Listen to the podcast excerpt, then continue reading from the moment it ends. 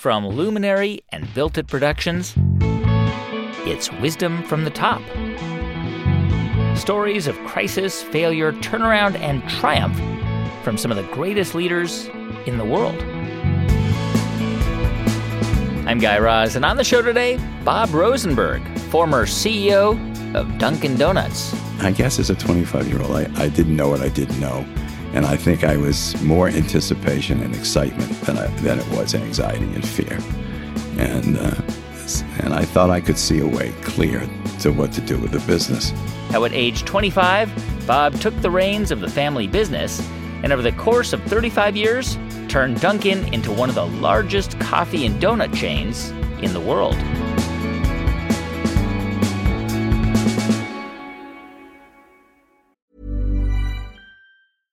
I'm Sandra, and I'm just the professional your small business was looking for. But you didn't hire me because you didn't use LinkedIn jobs. LinkedIn has professionals you can't find anywhere else, including those who aren't actively looking for a new job but might be open to the perfect role, like me. In a given month, over 70% of LinkedIn users don't visit other leading job sites. So if you're not looking on LinkedIn, you'll miss out on great candidates like Sandra. Start hiring professionals like a professional. Post your free job on linkedin.com/people today. Many of us have those stubborn pounds that seem impossible to lose, no matter how good we eat or how hard we work out. My solution is PlushCare. PlushCare is a leading telehealth provider with doctors who are there for you day and night to partner with you in your weight loss journey. They can prescribe FDA-approved weight loss medications like Wegovy and Zepbound for those who qualify. Plus, they accept most insurance plans. To get started, visit plushcare.com slash weight loss. That's plushcare.com slash weight loss.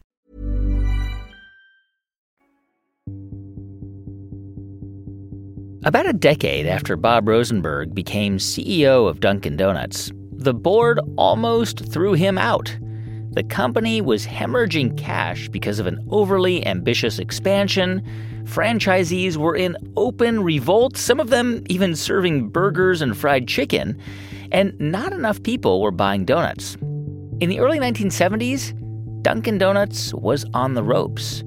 But in a sudden twist of fate, one of the franchise owners came up with a product that actually saved the company. A product you probably know if you've been to a Dunkin' Donuts shop in the past 40 years. And that fateful moment taught Bob Rosenberg how to be a better leader and how to listen to the people around him. Dunkin' Donuts was the family business. Bob's dad, Bill, founded the company in Massachusetts in the 1950s and eventually grew it to 100 franchise locations by 1963, the year he handed over the reins to his son Bob. Bill, Bob's dad, initially got into the food business after World War II. He started selling food from a truck to construction workers in and around Boston and eventually opened a shop called Open Kettle. Open Kettle opened in 1948, and my father had a, took in a partner. His brother-in-law uh, was a CPA and a guy he admired a lot, and took him in as a full partner. And the business grew with six depots around New England and 150 trucks. It was a, a flourishing business for a while. Wow. Mainly selling coffee and donuts. And sandwiches, you know, snacks. And um, my view was that I think vending machines started to appear on the scene around that period of time, and the business started to falter. Hmm. So, in a way, to try to diversify, they basically opened uh, a donut shop, hmm. and they built a California-style fishbowl store. And uh, sitting around trying to decide what to name this new venture, someone said, "Well, you pluck a chicken." you dunk a donut. And I think my dad said at the time, that's it. And it was transformed into a brand new, spanking new store in 1950 called Dunkin' Donuts. It was an overwhelming success. Hmm. Wow. Unfortunately, the partnership started to flag. With his brother in law. Uh, partners didn't get along. And ultimately, in 1955, they had a buy and sell agreement for the then book value of the business, which was $350,000 and uh, I highly encourage my dad to buy. To buy, and and his brother-in-law Harry Winokur, he took his money and he ended up opening up a competitor called Mister Donut. That's exactly right. So this was a family mess. It is a family feud uh, that of epic proportions. It lasted for years, and uh, Uh, we call it the Donut Wars. The Donut Wars begin 1955, and Mr. Donut was your biggest competitor. That's at the time. That's correct. And and Dunkin' Donuts was a franchise operation, right? These were all independently run franchises. There were some company-owned stores. There were probably 10 mm-hmm. or 11 or 12. I can't remember the exact number. That were company-owned, but the remainder of them were franchised. And was Dunkin' Donuts doing well or was it struggling? Dunkin' was struggling given the fact that it was such a diverse business. We were in so many different activities. What were you in besides donuts?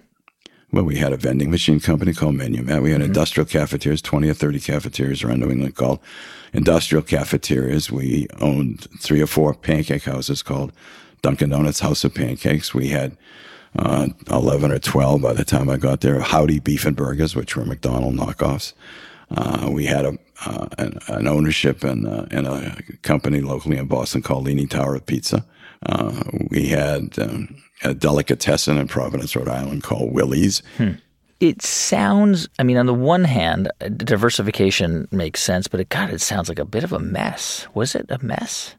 It, it was a mess. And uh, that's why they began, the management at the time started to change the menu and broaden the offering dramatically. And what do they offer?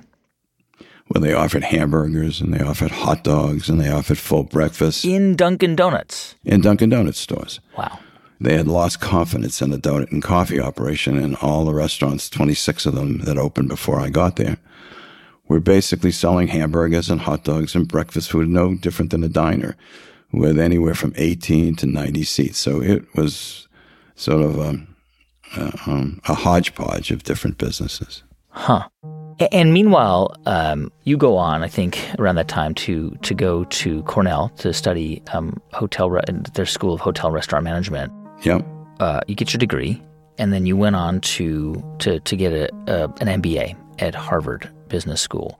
That's correct. My father, while I was in second year in business school, tried to sell the business for a million and a half dollars. Yeah, tell me the story. I mean, he, this is amazing. So, in in the early '60s, your dad tried to sell Dunkin' Donuts for a million and a half dollars, and by and he couldn't, from what I understand, right? Yeah, we were earning about $100,000 in pre tax profits, and no private equity investor would give it to him. He wanted to be a millionaire after taxes. Yeah, he went to private equity investors and said, "Hey, I'll sell you my company for a million and a half dollars. and nobody wanted it. That's correct. And he wanted to sell it because it, he didn't feel like it was doing well at the time. He wasn't doing well. His competitor was overtaking him. Yeah. He didn't have the management team to straighten it out. They didn't Yep. know quite what to do. And did you think that you would end up working with your dad, or did you think you would you were going to do your own thing? I thought I would end up in the family business, but wasn't quite sure where and how. All that hadn't been worked out. We really never discussed specifics. But it was a business I'd grown up in, I loved, and, and thought I would be joining him. And, um, and little did I have any idea that circumstances would dictate that he had reached such a crossroads in his life and in the business. And my uncle, who my father had historically portrayed as a bean counter and sort of a millstone around his neck, uh, was now being um, put forward for the Horatio Alger Award and written up in magazines for the emerging donut empire he was building. And my dad at the time, he he didn't know quite what to do, and I think the the, the pain of not doing as well as his partner, having his partner overcome his success, was a very painful thing for him. I think it was at that time that he turned to a then newly minted MBA, fresh out of school, and asked me to take over the helm. How old were you? 25 years old. 25 years old. He asks you to take over this company, all the entire portfolio, right? All the different That's correct. businesses. Yep. The company I took over wasn't called Dunkin' Donuts. It was called Universal Food Systems and comprised about seven or eight small businesses, Dunkin' Donuts among them. Um, first of all, uh, I mean, yes, you're the son of the founder, but did did some of the people and other people in management? Uh, uh, I mean, I, I can't imagine that they were they had to work for you, but I mean, probably a little odd at the time to be working for such a young guy, right? Don't you think? They were stunned Yeah. when he announced it. Absolutely stunned. Hmm. Were you nervous as a 25 year old, or were you confident given that you kind of grew up in the food business? It's that's a great question. As I look back, I suspect I had a good deal of anxiety. I remember talking to my wife at the time about, you know, if I were to fail at this job, you know, where would I go? Who would hire a failed CEO into an entry level job? Might have might have not already destroyed some of my career choices. But I, I, I, I guess as a 25 year old, I, I didn't know what I didn't know. And I think I was more anticipation and excitement than I, than it was anxiety and fear. And, uh, and I thought I could see a way clear to what to do with the business. So you're 25, um, you take over this company, and what do you start to do? How are you going to start to turn the ship around? Tell me about the plan that you put in place. Basically, uh, I, we we met as a, a management team, and we focused on three things what I call three P's: planning, people, and products. And we began to plan as a small management team and group. And we would focus all our energy and attention on a standard donut shop in selected markets where we could build our brand. As far as people were concerned, I began to start to recruit some of my classmates from business school hmm. who came around and were willing to join. And that was a hard sell to get a Goldman Sachs banking exec to come to Massachusetts to help a, a startup donut and coffee company. But they did come and they were highly instrumental in the success of the business. And so that was the people part. And the product part is we basically decided to focus on a standard 20 seat donut shop and we would sell coffee and donuts. And at the time, we sold coffee in a porcelain cup around a question mark counter, and uh, our varieties of donuts. And we washed the coffee cups in a dishwasher. Mm-hmm. But we standardized the operation, and we tried as best we could to focus our growth in certain markets where we thought we could build advertising. Hmm. You decided to take the company public and went you went public in I think in 1968. Um, I think you were the third food service company to go public after uh, McDonald's and KFC. Um, why? What was the reason for that? You know, basically, uh, as the company did better, as I as I assumed responsibility, my father kept trying to sell the company. And uh, within a few years, I remember being at the Waldorf Towers and uh, and the hotel suite of Nate Cummings, who was the owner then of Consolidated Foods, Sara Lee, and other food businesses. And most food manufacturers had awoken to the fact that on most of their food now, half of the food in the United States was being sold through restaurants and half being sold through supermarkets. They were all diversifying. So then I was looking at a seven and a half million dollar offer f- from Nate Cummings, and hmm. my dad and I were there, and I resisted the sale, and I had to promise my dad that we, he would see the money he wanted as fast as we could, um, and by going public instead of selling the whole company. Wow. So the pressure was on me to, to, to keep my promise to my father to make him the millionaire he always wanted to be. Right. So so you got this offer for seven million. Your dad wanted to take it. You said no. I think this company's worth more and has longer legs. Let's not cash out. Let's go public. That's correct. So All right, so 68 you become a publicly traded company and that's a different proposition because you are now doing quarterly calls and you've got to answer to shareholders, and the stock price becomes really important.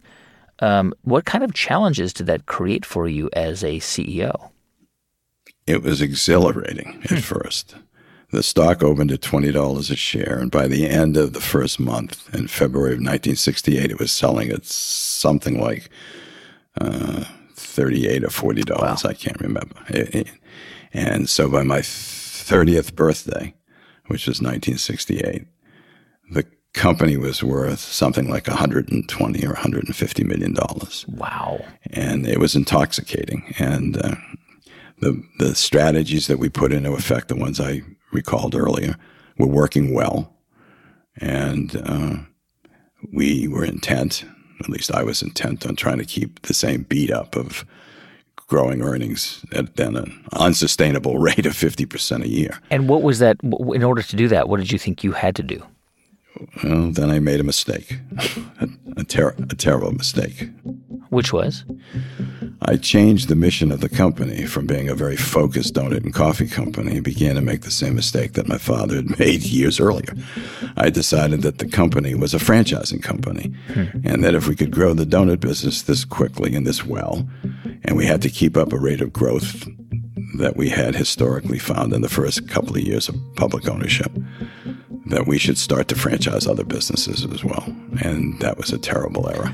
So the franchise, um, I mean, you had a franchise model for the donut businesses, and, and what the idea was to just expand that out even more rapidly?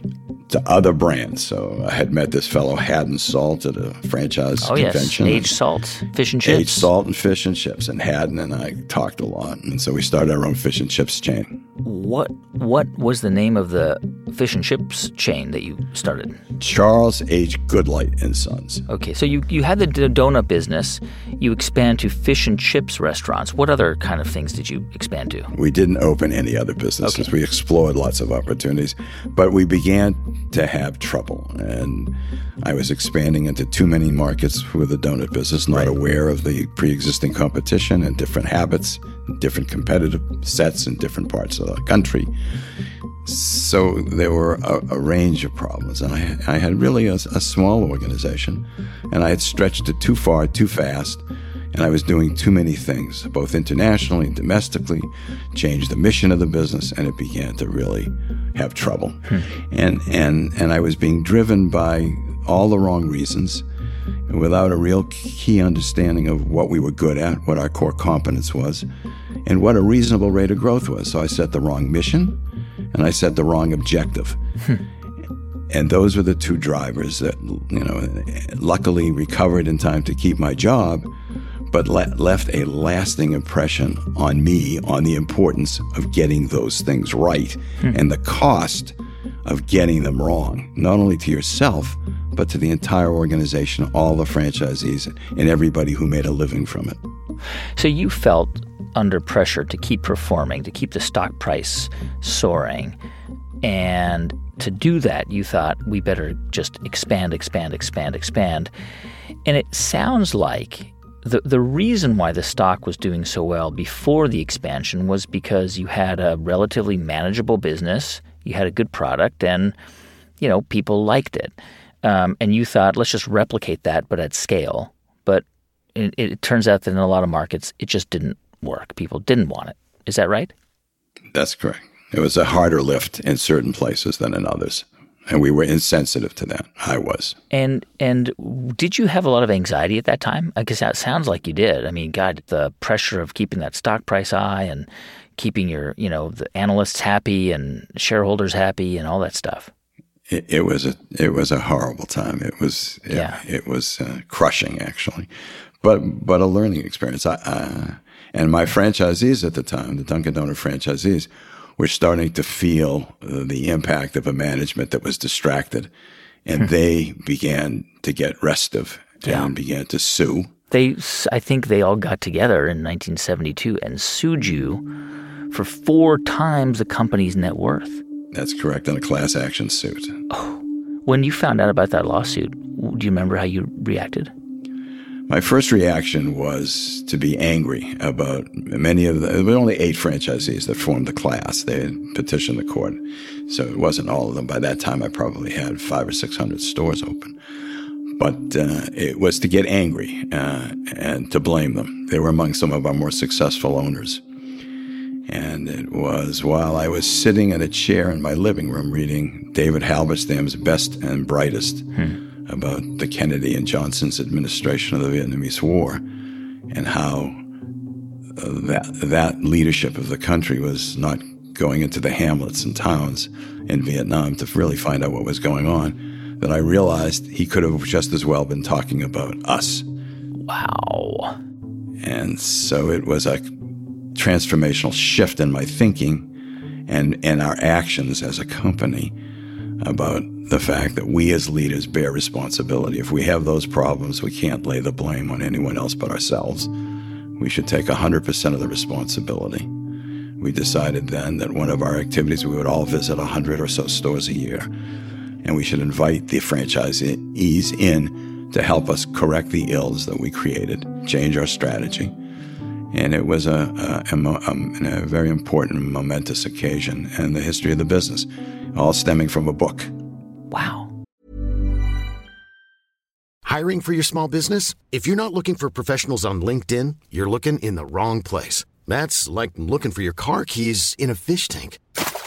LinkedIn helps you hire professionals you can't find anywhere else, even those who aren't actively searching for a new job but might be open to the perfect role. In a given month, over 70% of LinkedIn users don't even visit other leading job sites. So start looking in the right place. With LinkedIn, you can hire professionals like a professional. Post your free job on linkedin.com slash people today. Hey, it's Ryan Reynolds, and I'm here with Keith, co-star of my upcoming film, If, only in theaters May 17th. Do you want to tell people the big news? All right, I'll do. Sign up now and you'll get unlimited for $15 a month in six months of Paramount Plus Essential Plan on us. Mintmobile.com slash switch.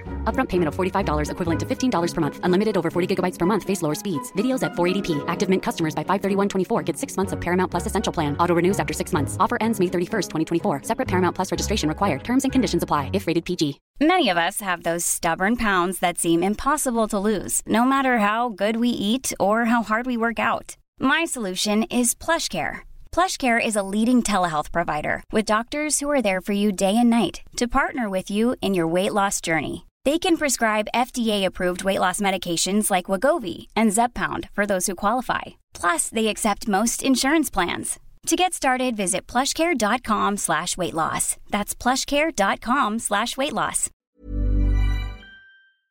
Generative AI is not a one-size-fits-all. If you're powering a customer chat experience, you need instant speed at low cost. If you're doing complex R&D or advanced analysis, you need frontier intelligence.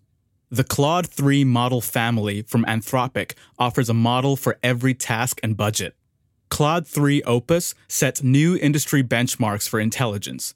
Sonnet strikes the perfect balance between speed and skill. And Haiku is the fastest and most cost effective model on the market. Join the thousands of enterprises who trust Anthropic to power their AI solutions. Visit anthropic.com slash Claude today.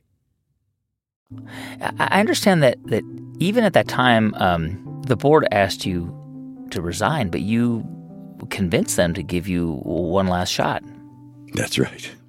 The board had decided that it was time to move on and uh, asked me if I wouldn't find my successor. I was a little bit shocked. I said, I don't think that's my responsibility. I think that's the board's responsibility.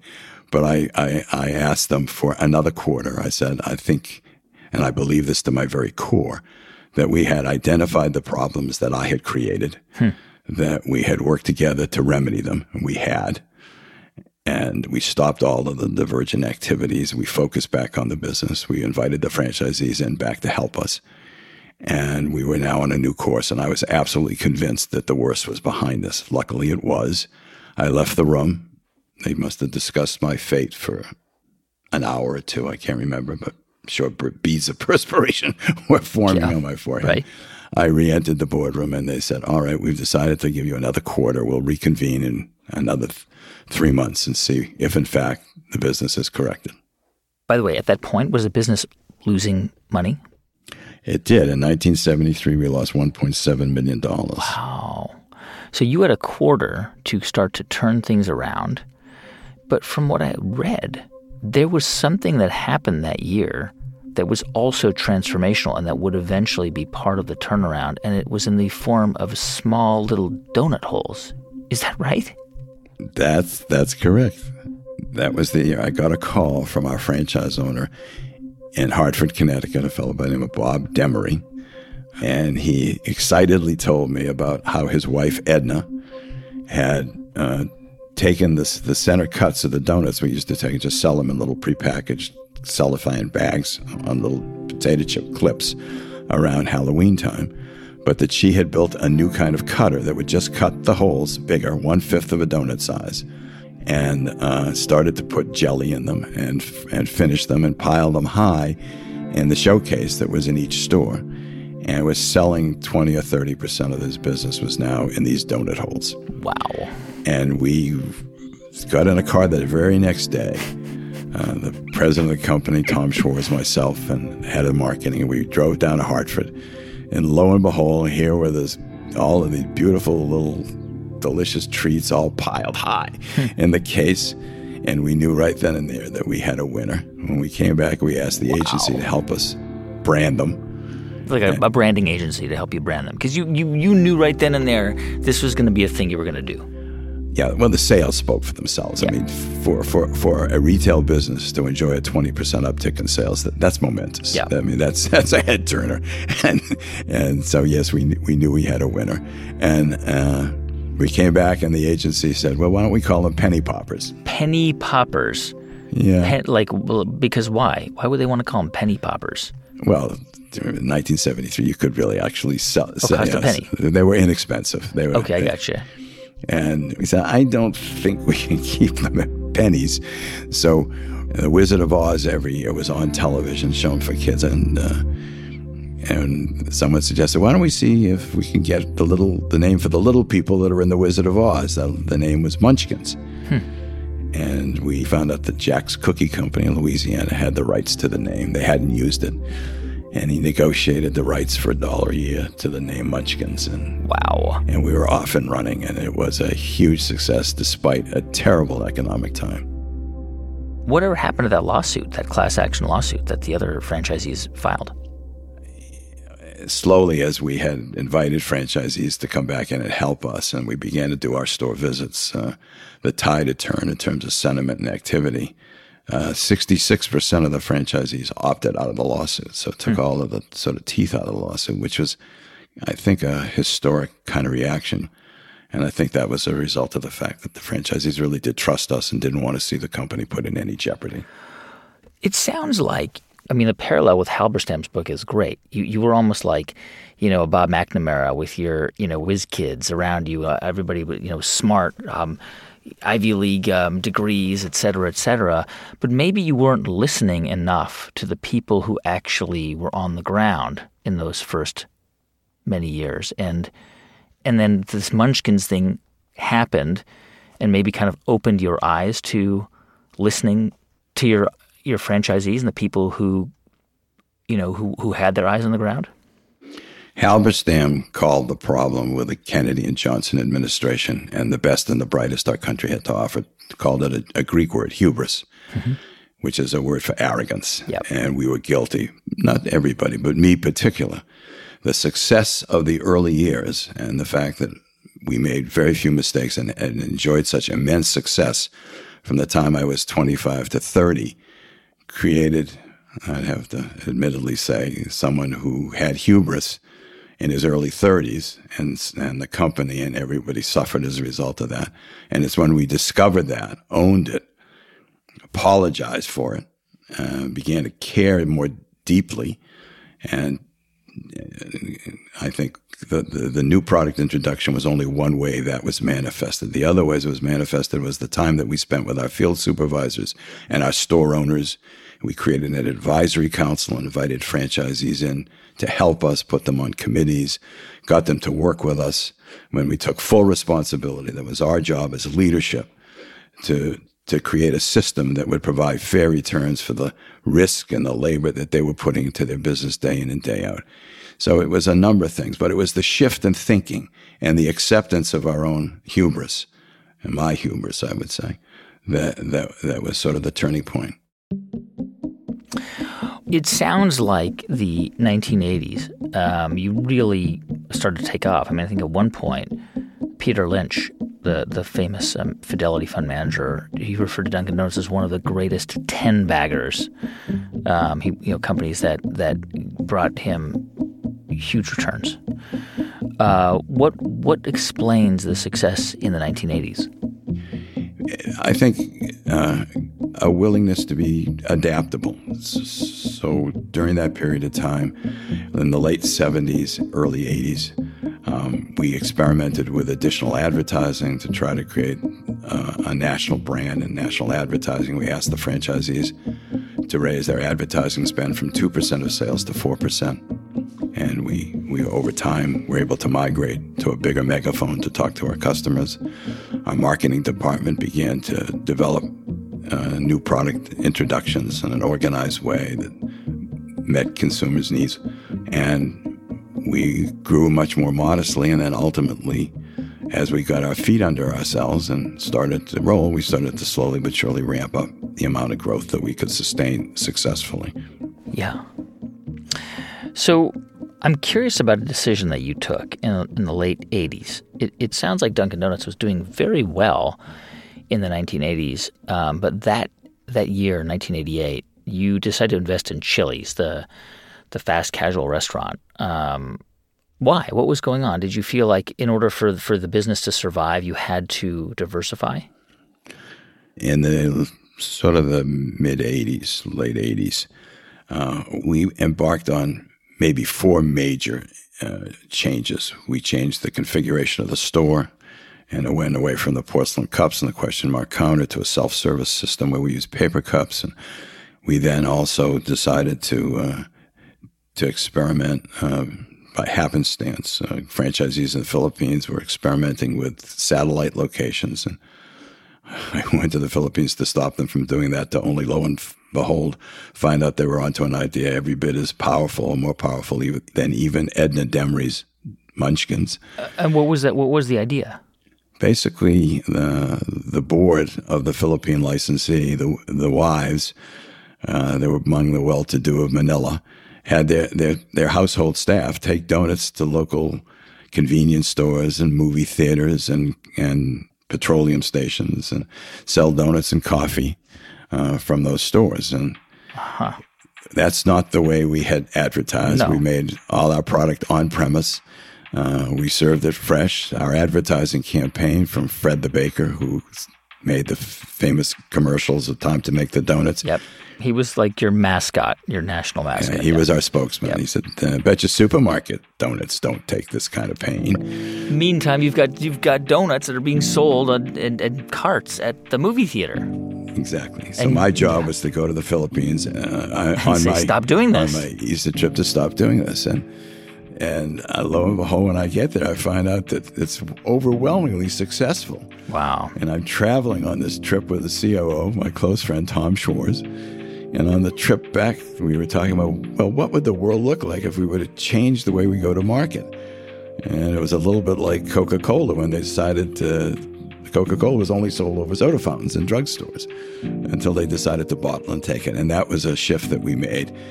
Half the space of our retail stores was a bakery. So we decided to centralize production of the bakery goods. Business had migrated much more toward beverages than it was to donuts. And even though Dunkin' Donuts was the name, donuts were now a much smaller part of our business. And we were basically a beverage business.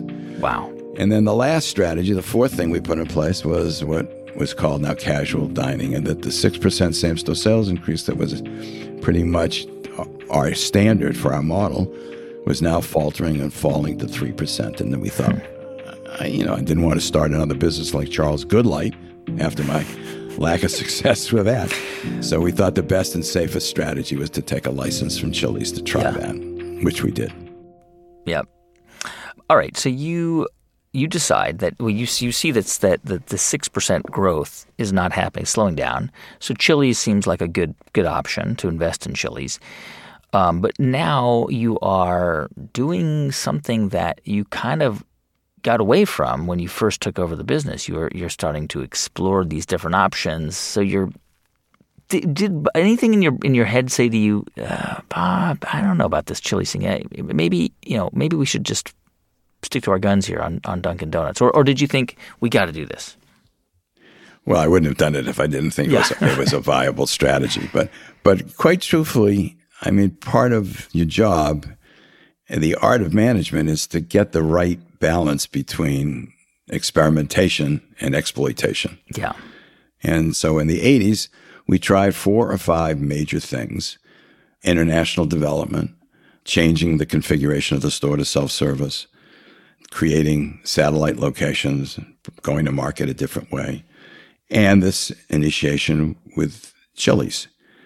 And I wish I could have been smart enough to know which ones would work before I tried them and which ones were a bridge too far.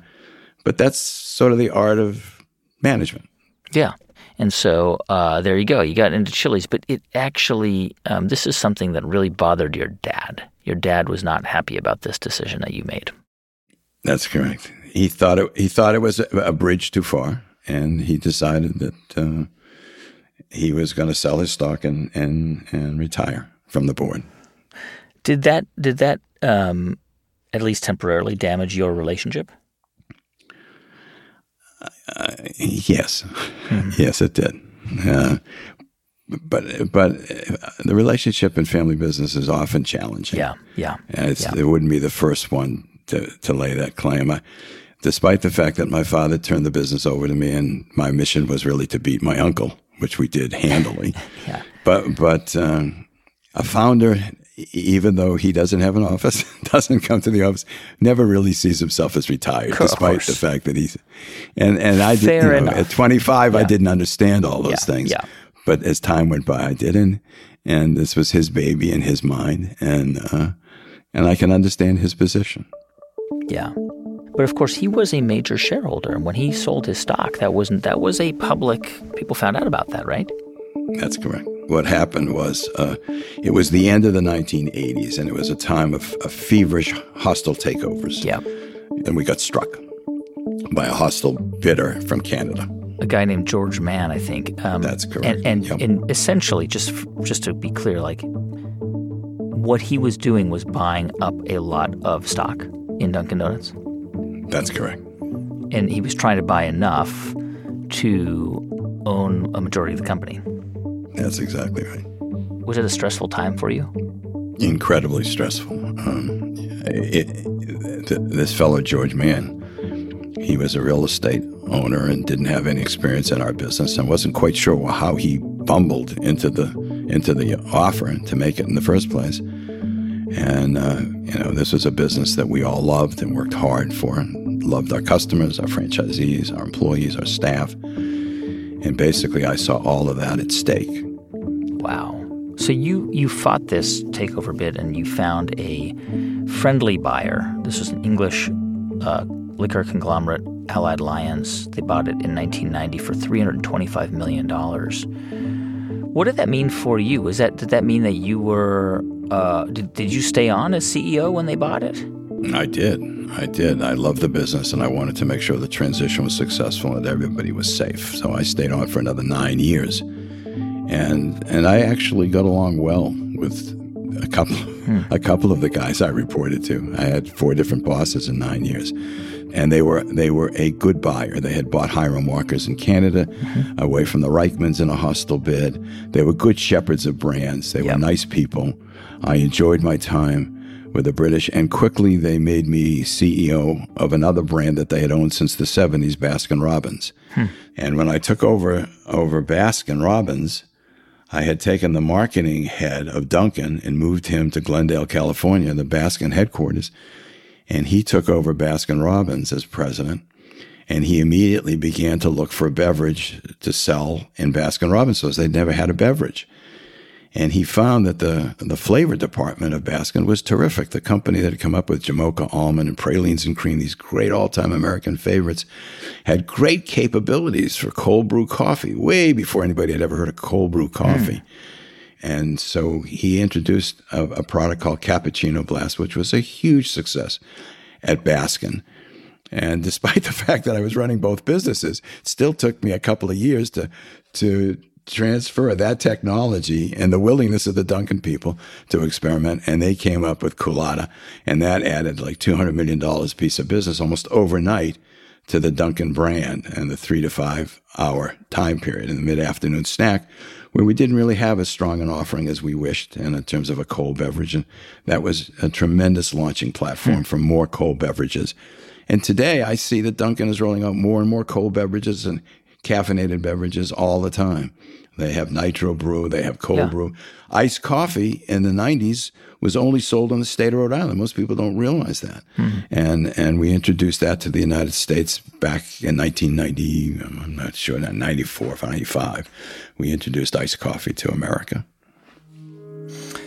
When you stepped down and retired from the company, um, I mean, you left it and it was in a great place $2 billion in sales and 4,000 locations and I mean, this was a, the the brand and the business your dad started, and did you kind of just walk out and turn off the lights and and kind of end your end your affiliation? well, uh, the answer to your question is yes, I did. I left for another career. Um, I basically um, decided that what I wanted to do was generative things, and I became a, an adjunct professor at Babson College and taught entrepreneurship and franchising. And I went on boards of, of other food service companies like Sonic and Domino's.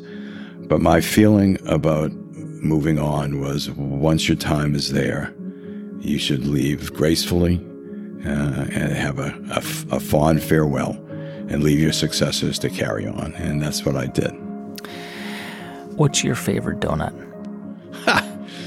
I love uh, a jelly stick or a lemon stick. Uh, hmm. So that's a cake donut that's in the form of like a cruller, but a straight stick. Yep. And then uh, in either end, you put the filling, and it's crunchy on the outside, soft and cakey, with a delicious, case of jelly, which is a raspberry apple filling or lemon. I mean, and, and, and, that and that goes along with a just a plain old honey dip. Donuts are a delicious, delicious product, a great treat. When you think about your your journey as a leader, do you think that you were born with the skills and the qualities, natu- natural qualities that, that, if there are natural qualities, that made you a leader? Or do you think you actually learned how to become a leader over the course of your career? I, you know, I think that, that leadership is part art and part science, uh, but I do believe it can be learned. I don't think you have to be a born leader. I can't look at myself and decide which came where. I can tell you this without any equivocation. It's been a journey of growth continuously, the willingness to read, to attend seminars. Hmm. And I wish I was born with all of those skills and insights as a 25 year old when I took over, but I wasn't. Yeah. So a lot of it came through error, mistakes, pain, and the willingness to accept pain. I, and I think that's part of leadership is that uh, when things go wrong, you take the pain and when things go right, you share the glory. And mm-hmm. I was also surrounded by extraordinary, extraordinary team, which I loved. I loved the people I worked with, and I loved the business. And I didn't, I, I didn't mind accepting responsibility when I when I had a lot to learn. I was still a kid. Yeah, I was still learning. So I sort of formed a feeling and a philosophy that so long as I had breath in my body, I could always have a second and third chance. Hmm. So I could kick a stone, make a mistake, forgive myself and live with it and carry on. Just don't give up. Yeah. And persistence, I think, I, I, where it comes, it's genetic or whether I learned it, I, I really can't tell you. But I have it. And, and, and that, and that's a very valuable commodity to have if you're going to find yourself in a position of leadership because problems will occur. Life is lumpy, both in commercial life and in personal life. And it's the ability to sort of pick yourself up and, and carry on and accept your foibles, remedy them, and move on. That's Bob Rosenberg, former CEO of Dunkin' Donuts. Bob has a new book out. It's called Around the Corner to Around the World A Dozen Lessons I Learned running Dunkin' Donuts. Hey, thanks for listening to the show this week. The music for this episode was composed and performed by Drop Electric.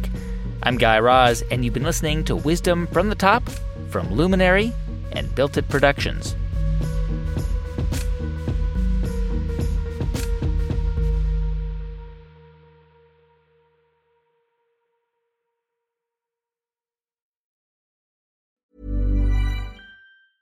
Planning for your next trip?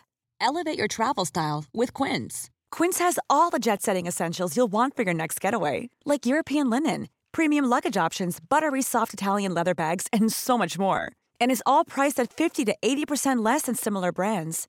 Plus, Quince only works with factories that use safe and ethical manufacturing practices. Pack your bags with high-quality essentials you'll be wearing for vacations to come with Quince. Go to quince.com/pack for free shipping and 365-day returns.